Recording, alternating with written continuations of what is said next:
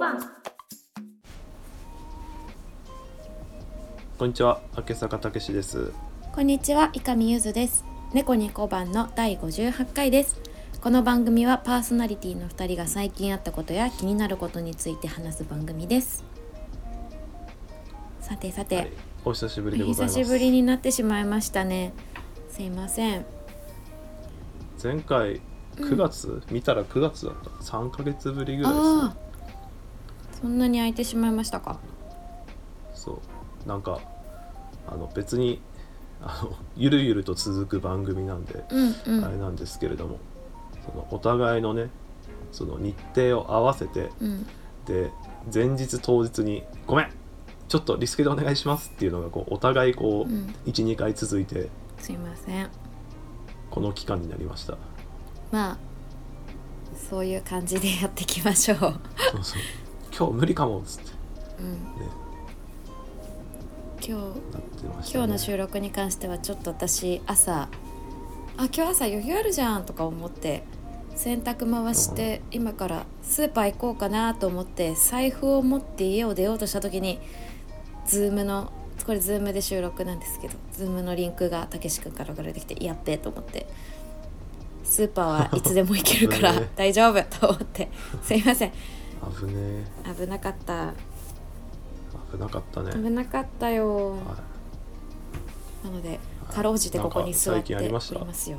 最近、はいはい。あ最近ですか、は最近は、まあ、割と今ね12月に入ってライブとかいろいろコツコツ11月ぐらいからコツコツコツコツやっててまあ11月に大きいライブがあって、まあ、そのライブが終わったんで今落ち着いたなっていう時にまあその、い、うん。そのタイミングでまあだいぶその大きいライブでまあ東郷清丸さんっていう方のコーラスやったんですけどその東郷さんのご家族が、なんかビーズのなんかストラップをつけてらしたんですよ。ほなんか恐竜モチーフとかですごい可愛くてう、うんうん、でな恐竜モチーフのビールのストラップ？のビーズのストラップ。恐竜のなんあかビビーズあビーズ。ねはいはい、はい。うん。ごめんね。ビールだと思って。ビアーだと思って。ごめん。ビーズですね。ビーズそうそう、はいはいビーズのビーズストラップを。なんかストラップをつけてらしてあ可愛いと思って、はい私も作りたいって思ったのが実はきっかけでその翌々日くらいにもうビーズをあのーちょっともう買いに行ってたんですよ。もう初めて初めてではないか。こんなにフットワーク軽くこうやってみようみたいに思ったのが、結構久しぶりで何ぶりかちょっと覚えてないけれど、まあ、かなりはい。今もねビーズを結構買い続けて初期投資をしてるんですよ。いいですね。そうなんです。ビーズのアクセサリーってうん。何、あの針金ワイヤーみたいので。あそうそう。あのテグスとか、まあ、ちょっとうんうん。あのナイロン系のやつとか使ったりまあいろいろなんだけど、はいはい。それでビーズをいっぱい、なんかねビーズのコレクションの人と出会って、でその人のお店がある、たまたま近所にあってでそのお店にちょこちょこ足を運んででなんかそこ一個売りをしてて、大概袋に何個入っていくらっていうのが多いんだけどはい例えばだけどさ、アルファベットで「たけしま TKC だけ欲しい」とかうん。そういう買い方ができるんだよね。あなんか多分あビーズでそうそうご A からビーズってなんかさ、うん。ビーズってこうなんか丸くてさちっちゃいやつの想像してるんだけどさなんかアルファベットとかそういうのもあるの？そうそうイニシャルとかちょっとちっちゃいビーズだけじゃなくて大きめのビーズだったり、うん。ハートの形してるビーズだったりとか、あとはなんかほんと恐竜の形してるのとか、あとなんかかコンペイトーの形っぽいやつとかなんか本当にビーズって結構いろいろイニシャルのさビーズってさうん。どこに通すの？後ろになんか通すは穴あるの例えばだけどまあ上にも輪っかがついてるのがあったりとか丸カンって言はって別の金具を一緒につテグスに通してイニシャルを作ったりあとは普通にビーズになっててサイドに穴が開いてる貫通してるタイプの普通のビーズにただイニシャルが入ってるものとかもあって結構ね私は自分のイニシャルを入れるの結構好きででもそうやって1個買いができるお店ってなかなかなくて A から Z 買わなきゃいけないわけよ。はあはあはあだけどさ母音えごめがんあのあめうん。めちゃめちゃさ基基本的な話になっちゃうんだけどさ、ビーズって何こうちっちゃい穴が開いてる、うんこう、まあ、別にプラスチックとか樹脂限定ってわけじゃないでしょ？ちっちゃい穴が開いてるそういうなんだえー素材の総称なの？そうです。そうだと思う。ビーズ。うんなんだろう。なるほどね。穴が開いてればビーズみたいなあでもそうなのかも。ちょっとそこまで詳しくはなんだけどビーズ、穴が開いて紐に通せるっていうのが多分なんか条件でなんかあると思う、なるほど。いやなんかその、うん。俺はさその丸いちっちゃいのしかさ知らなかったからさ、なんかそんなアルファベットとか恐竜とかうん。どうなってんのみたいな感じのああちょっと例えばだけどあすごいラジオに向かないビーズ出します、こういうのとかビーズであるんだけど、側面にこう穴が開いてるの見える？ああなるほど。そう。ね。あの今あのポン・デ・リングみたいなお花なんだけどあそうそうポンデリングみたいな。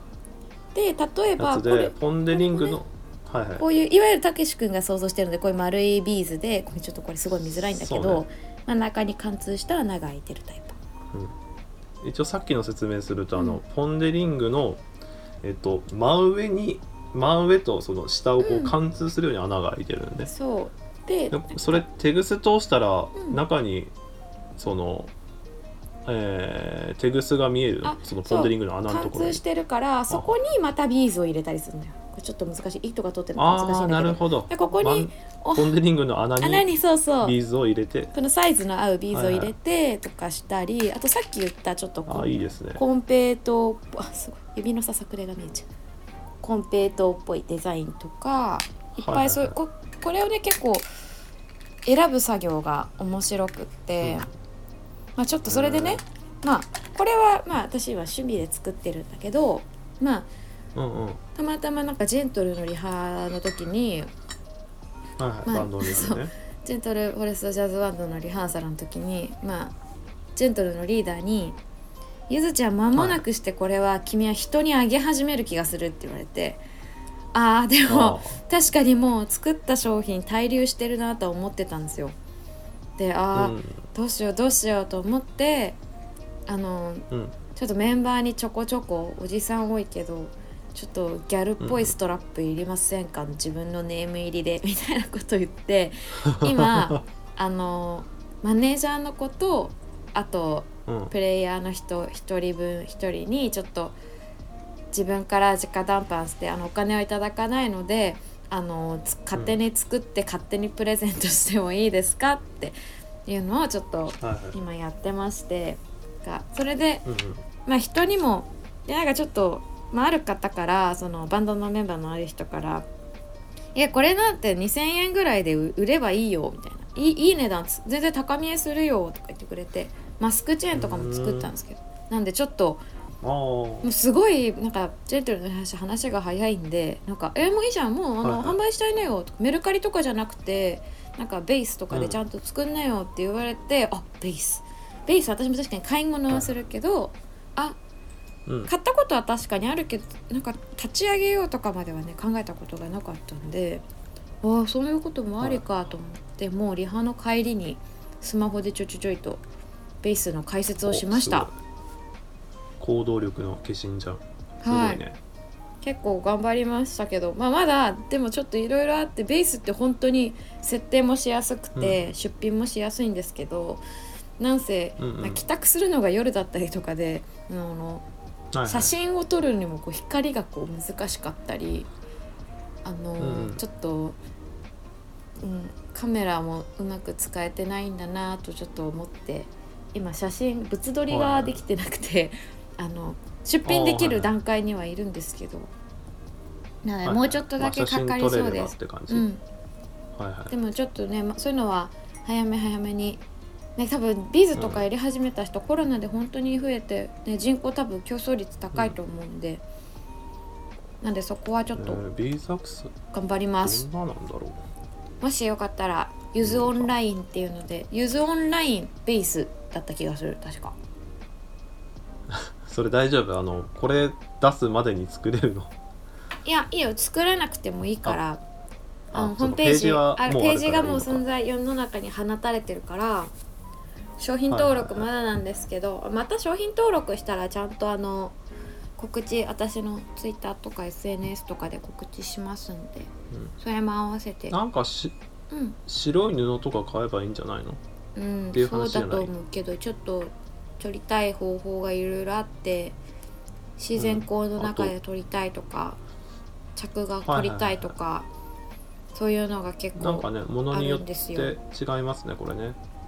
なんでちょっと、ちょっとラグジュアリーなやつはやっぱ黒い布でうん撮ったりとか、うん。ちょっとだけまだあとまあ物撮りとかはなんか仕事でしたことが結構あるんでこだわりが出ちゃいそうで、なんかサクッと撮れなさそうですごい嫌なんですけどまあちょっと家のベランダとかであ太陽光に当ててキラキラを、あとなんかやっぱ商品の色味とかって今加工しちゃったりするとやっぱ色変わっちゃうとさなんかやっぱ全然違う風になっちゃうといや違い違うじゃないですかってなるじゃん。それはやっぱり嫌だから。ー実際の色とね。なんか変に物撮りにこだわりもあってちょっとまあそんな遅れるようなことがあったら嫌だから早めにっていうのを最優先に頑張ります、今日撮影こなれるほど。このリモート終わったら撮ろうかな。うんちなみにベースとさメルカリって何が違うの？ベースっていうのは自分の作ったものを新品として商品として販売する。メルカリっていうのは中古品の販売？うん。まあ、うん。多分まあベースでも中古品品販売してる人とかいると思うんだけどいわゆるネット上に自分のあのオンラインストアを作れるっていうのがはいはいはい。ベース、ああ屋号屋号みたいな感うん、じで、だから多分ヴィンテージの服とか売ってる人とかは全然いると思うけどなんだろうな。うん。ユニクロ出品とか そういうのは使ったユニクロを出しますとか、ねいう使った服を古着として出してるみたいななんかそのなんだろうな。ちょっとオオンラインストアだよね、自分用の。はいはいはいはい。個人のオンラインストアをベースで作って、うん。まあメルカリは、まあ、気軽なフリーマーケットみたいな感じか。あそうだね。フリーマーケットだね。媒体のなんか属性というか、そうだね。なるほどね。まあそん俺なもなんかメルカリはうん。そうメルカリは今年入ってポロポロ出品してうん。使ったけど、うんまあ、メルカリは手数料がねそこそこかかるので手数料と送料か。結構ね取られるんだよね。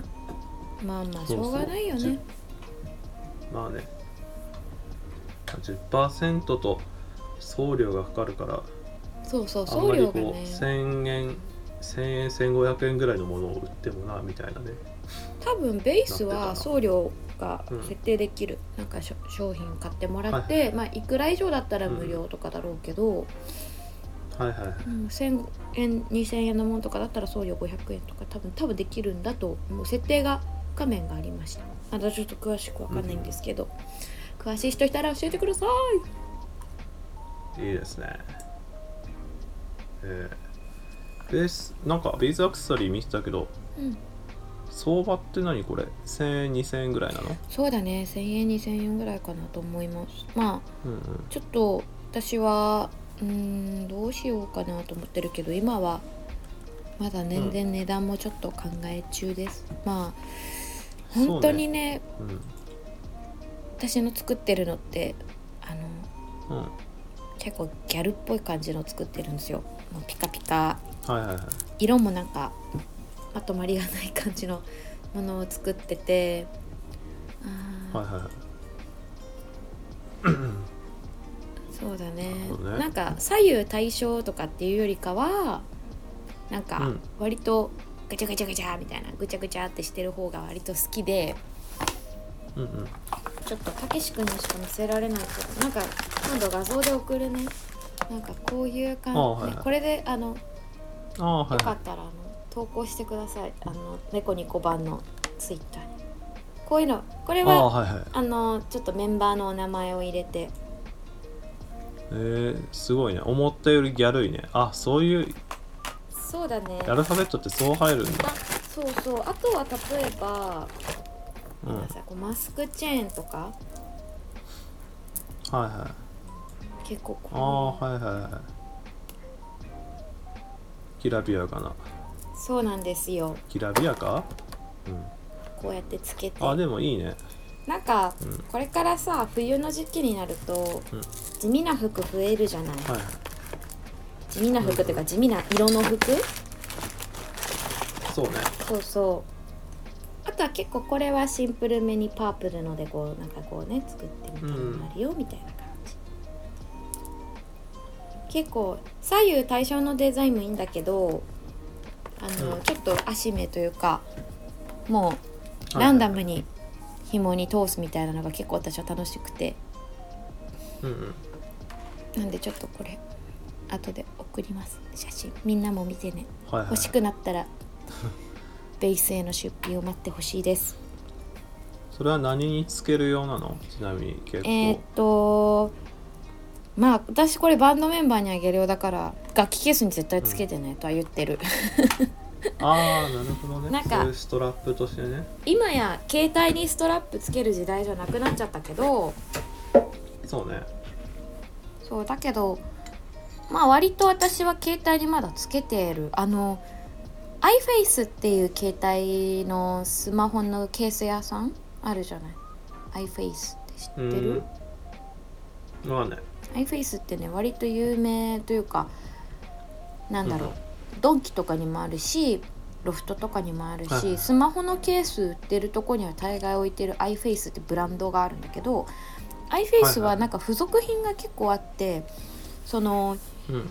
あのさフィンフィンガーがは指が通せるリングみたいなのあるじゃない、あーはいはいはい。あれの背中に貼るバージョンじゃなくてストラップ形式でつけるものが一応公式で販売があるのね、ほうほうほそうそう。だから紐に指輪の指輪入れる輪っかがついてる。紐と指。ストラップと指の入れるもの。みたいなのがあって、はい。なんかそれのためか iFace ってサイドにそのストラップ用に穴が2つ開いてて通せますよって穴があるのよ。なんかそこを使って私は今つあのつけてるんですよ。あいいじゃない。ちょっとお店がお店ができるか。いや今見せなくていいよ。あのスマホでなんか撮ってんでし後で送ります。うか。はい。そんな感じかな。なのでちょっと皆さん続報を待たれよう。ん。あの納得のいく写真が撮れればぜひ。ねえ嬉しいですあお店にねちょっと楽しみにベースに上げてくださ楽しみにしててくださいい。いいねなんか気分転換にもなりそうな。そうね。ね。趣味ができていいじゃないですか、楽しいです。うんうん、じゃあちょっと最近やったゲームの話をしようと思うんですけれども、はい、なんか最近うん。もともとはパソコンのゲームで出ててうん、それが任天堂スイッチに、えー先月かな今月かなあの移植された。ポケポケモンあポケモンは別。モ ンごめん なんかちょっとやってみなかったから興奮しちゃった。ごめんごめん。あ本違う。ポケモンの話する？いやいいですいいです。あの 話大そう丈と思っていた話をちょっとポケモンやりたいなって思ってたけどいいです。あのそれじゃない方聞きたいです、今日は。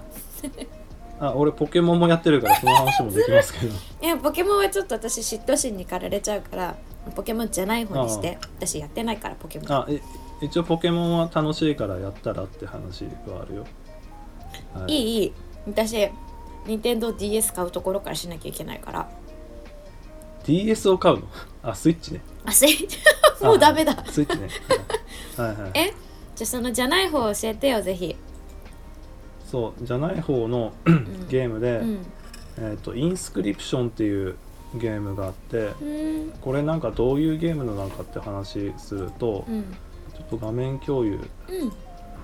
するんだけどえっ、とカードゲームみたいなえ？話。えそれを普通にスイッチでやってるの？そうそうそうそう。なんだけどえっ、と,、えーとまずネタバレ。これがね完全にネタバレ厳禁のえゲームなのであとネタバレをしない程度にまず話をしてえネタバレで現金のゲームってどういうこと？いろいろあるのよ。公式が言ってんの？いやえっ、ともうやった人が全員言ってるんだけど。うん面白いね。そうなんだけど、うん。えー、とまず普通にネタバレのない範囲で話をして、うん。えっ、とで5分ぐらい、まあ、5分縛りぐらいでえっ、と序盤の軽いネタバレうん。を話してまあ気になる人はそこの部分かあの飛ばしてねっていううん。感じで話そうかと思うんだけど、えっと話のねそのスタートがえっ、とある小屋うん。建物ねちっちゃい山小屋みたいなこ小屋に主人公がいてでテーブルを挟んで向こう側になんか謎の男の人がいるの。でその謎の男の人がこのなんか地図みたいのを広げるのね。うん。で地図みたいなその紙を広げるとそこにそのすごろくのマップみたいのがあって、主人公はそのすごろくのマップを進めてうん。あの、えーそのカードゲームのカードのそのカードを強くしたりそのデッキを強くしたりしてその男の人とその男の人がゲームマスターみたいな感じでうん。男の人とカードゲームで戦っていくの。うんうん。で話としてはそのえっ、とねそのカードゲーム自体がそのデッキ構築型のカードゲーム、うんデッキビルド型とか言われるんだけど、うん。ローグライクゲームとかいろいろ言われるんだけど、うんそのすごろくを進めていって、うん。そのカードの攻撃力を上げたりとかあの、うん特殊能力をつけたりとかうん。なんかそういうその自分でそのルートを選んでデッキをどんどん強くしていくっていうゲーム。うんなんだけどえっ、と、そのさっき言ったさそれだとさ、普通に小屋である必要とかさ全くないじゃん。うんうん。そうだね。あので実際そのやってるのはテーブル挟んで謎の男の人と実際にカードゲームしてるだけ。なんだけど、別にそう実カードゲームだけだとその必要がないんだけど、えっとそのマップを進めてる間にその自分はいつでも席を立っていいの。うん席を立ってよくてあの小屋の中を見回る見て回れるのね。そうするとなんかよくわかんない仕掛けがいっぱいあってあの脱出ゲームって言うじゃん、覚えわかる？わかるよ。なんか脱出ゲームみたいな感じの謎がいっぱいあるの。うん。そう。だからえっ、とそのカードゲームではあるんだけどその脱出ゲームみたいな謎解きの要素があったりとかうんうんあとあのなんかこうよくわからない。あの最初見てるだけでは全然よくわからない要素があったりとかしてその考察の要素とかがあるゲームで、えーまあ、単なるカードゲームじゃなくてこういろんな要素が絡んでくるゲーム、このインスクリプションってまず何なのか、うん。このゲーム自体が何なのかとか、うんこの謎の男の人の目的実際一緒にカードをしてるけどうん。この人の目的が何なのか。うん。とかをそのカードゲームでマップを進めていくうちにこう考えたり徐々にこう話の全容が明らかになったりするっていう。へえなんかあれだね。ジュマンジみたいじゃん。あそんな感じかも。うんそうそう ジュマンジカードじゃないけどもすごろくって意味で。そうね。すごろくゲームね。え？遊んで楽しい。遊んでハードルが高い。書いてあったけ？ん？何が？ハードルが高いって書いてあった、うん。あそう遊んでほしい。これ今あの電撃オンラインのレビューを見てるんだけど。ど、うん、ああそっかこれ。レビューか。えちょっと難しいんですか？そうそうそう。いやいやあのもともとが英語版しか出てなかったから、うん。多分そういう意味で。そうあの過去作が日本語化されてなかったから、うん。なるほど、ハードルが高いって意味でその今作インスクリプションはうん。日本語化されてるからみんな遊んでくれるみたいな。るほど。な話で、えー、とこっから、えー、と5分間ネタバレの軽いネタバレ。うん。全部は話さない。この3章ぐらいあるうちの1章の途中のネタバレをするので、えー、と5分間気になる人は、えースキップをしてください。ちょっと待ってね。今時間メモろう。はい。ネタバレ軽いネタバレというか、うん。もうちょっと踏み込んだ話をするとあのこの話と全く別にあのこれ今カードのゲーム画面見せてるんだけど、これとは全く別に、えー、と動画配信者の動画が急に出てくるの。あのラッキーカーダーっていうようななんかえっ、とカードのパックの開封動画とかをしてる人、うん。まあ、YouTube とかでもあるんだけどポケモンのカードの開封動画みたいな、うんうんレアなカードが出たぞみたいな。見てる見てる。そうそう。それをなんかその現実世界ではうん。インスクリプションっていう実際の紙のカードがあるのね。うーん。そう。あ実際にはないよ、うんうん。そのゲーム内ではうんうん。紙のカードがあるっていう話で。でそれのそれが結構昔のカードゲームでうん。このレアなパック変えたぞっつってそれの開封動画上げてくぜみたいなことをうんうん。言ってるラッキーカーダーっていう人がいてうん。そのラッキーカーダーのその撮影した動画が急にそこのゲームの画面に出てきて、それを見ていくと、うんそのインスクリプション、うん。今やってるゲームのインスクリプションがどういう経緯で手に入ってうんうん。とかが分かってくるんだけど、もうそう。だから実際やってるゲームの主人公あの途中で分かるんだけど今やってるゲームっていうのがあのラッキーカーダーが録画した画面、うん。だから自分がラッキーカーダーとしてやってるってことが途中で分かるんだけど、うん配信者がね。うん。だからその人が撮っていた。だから録画ボタンが途中に右上に画面に点滅したりするんだけど、その人がやってるその中のゲームだから今自分が誰なのかってちょっとよく分かんない状態ですんで、うんそのゲームの中とそれとあの話が進んでいくとその動画が徐々に増えていくの。うん。その後も。そのラッキーカーダーの実際の現実世界のうん。で何が起きてるのかっていうのが同時進行で進んでいくんだけど、うんそこの話がこう絡み合っていくみたいな、うんうん。でそこの実際話これ全体は何をしようとしていてっていうのがこうなんだろうな考察されたりとか、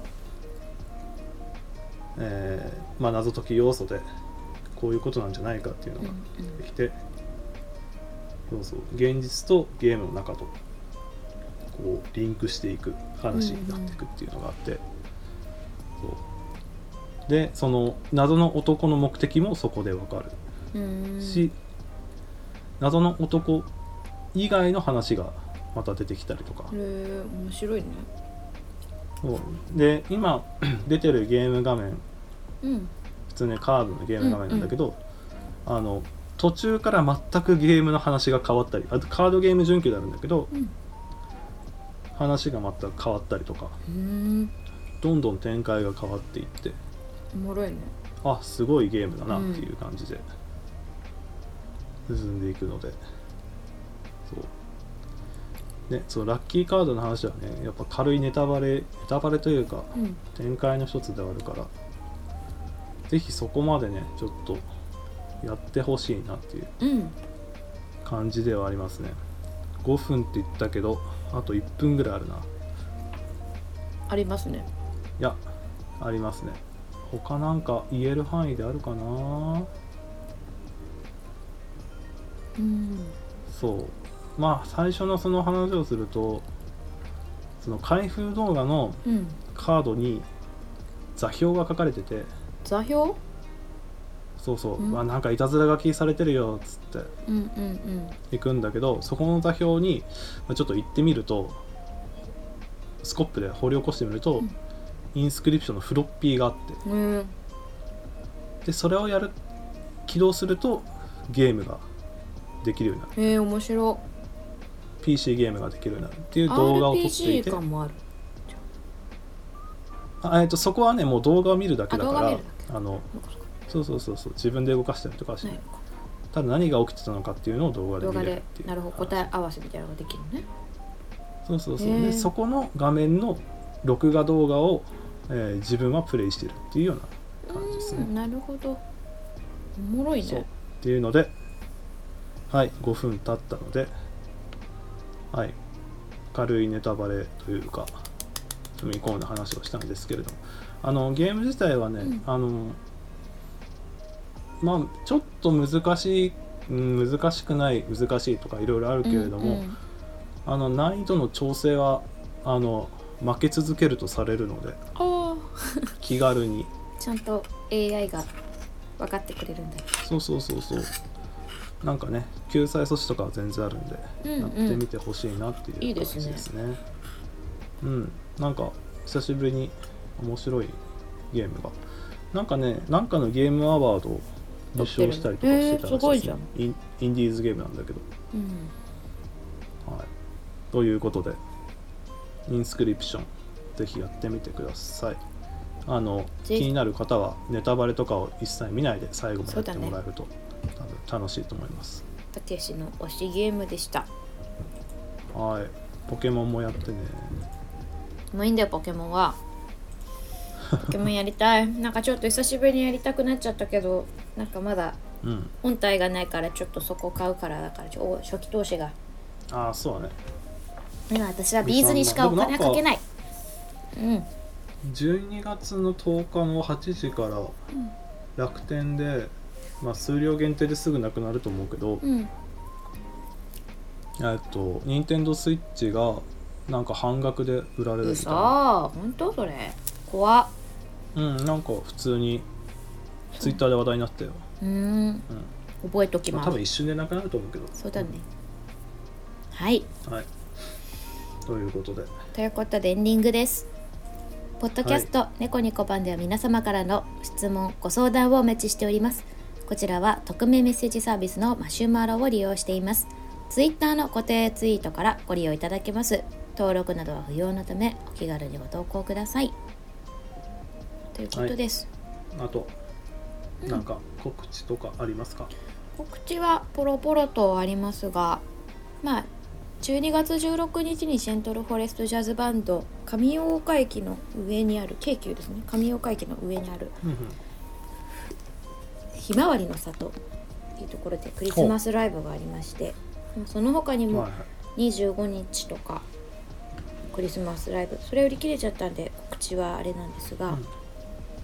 まあ、年末のライブだと3031にコットンクラブに出ることとか、あとは結構面白めなのは多分1月の末にねたけし君と初めてライブをするんですよねああそうっすね。28日にタップダンサーの米沢一平さんとたけし君が定例的にやっているタップタプっていうやつをなんかちょっとはい。プラスみたいな感じの日でその日は。そこにちょっとうん。私もご一緒させてもらう予定です。まだフライヤーとかはまだちょっとこれからなと思うんですが一応告知は多分して問題ないと思うのでカレー付きのライブをすカレー付きのライブ場所は横須賀の飯島商店です。はい。そんな感じマトンとか食べれます？いや大好きです。あのあ本当にた。たけし君のカレー早くてうまいだったな。本当に早い。あな何で何で食べた？っけなんかカルディ企画の日じゃないですか。うちらはいはいはい。のカルディ企画の時にカレー作ってくれて美味しかった。年末の企画うねん。なんで今回は懐かしい。去年だね。マトンで。はいマトンを作楽しみです。はい、多分。なんか最近うん。家の近くにそのハラルフードショップがうん。あることを知って、あよかったじゃんスパイス屋さんね。うん。そうそう。だからあの冷凍のマトンとか骨付きのやつを。仕入れがそうそう。しやすくなってますね。そうねマトン安いんだよね。あのあそうなんだ。グラム110円ぐらい冷凍結構安いじゃん。えうー。ん、なんかだって牛肉とかだったらさグラム150円とかさそうだね。もうちょっとするでしょ、うん。ね。あえー。マトンの方でちょっとそれを楽しみにしてみましょう、がはい。ぜひ。ということで。こんなところですかね。はい。はい。では皆様。皆様。さようなら。さようなら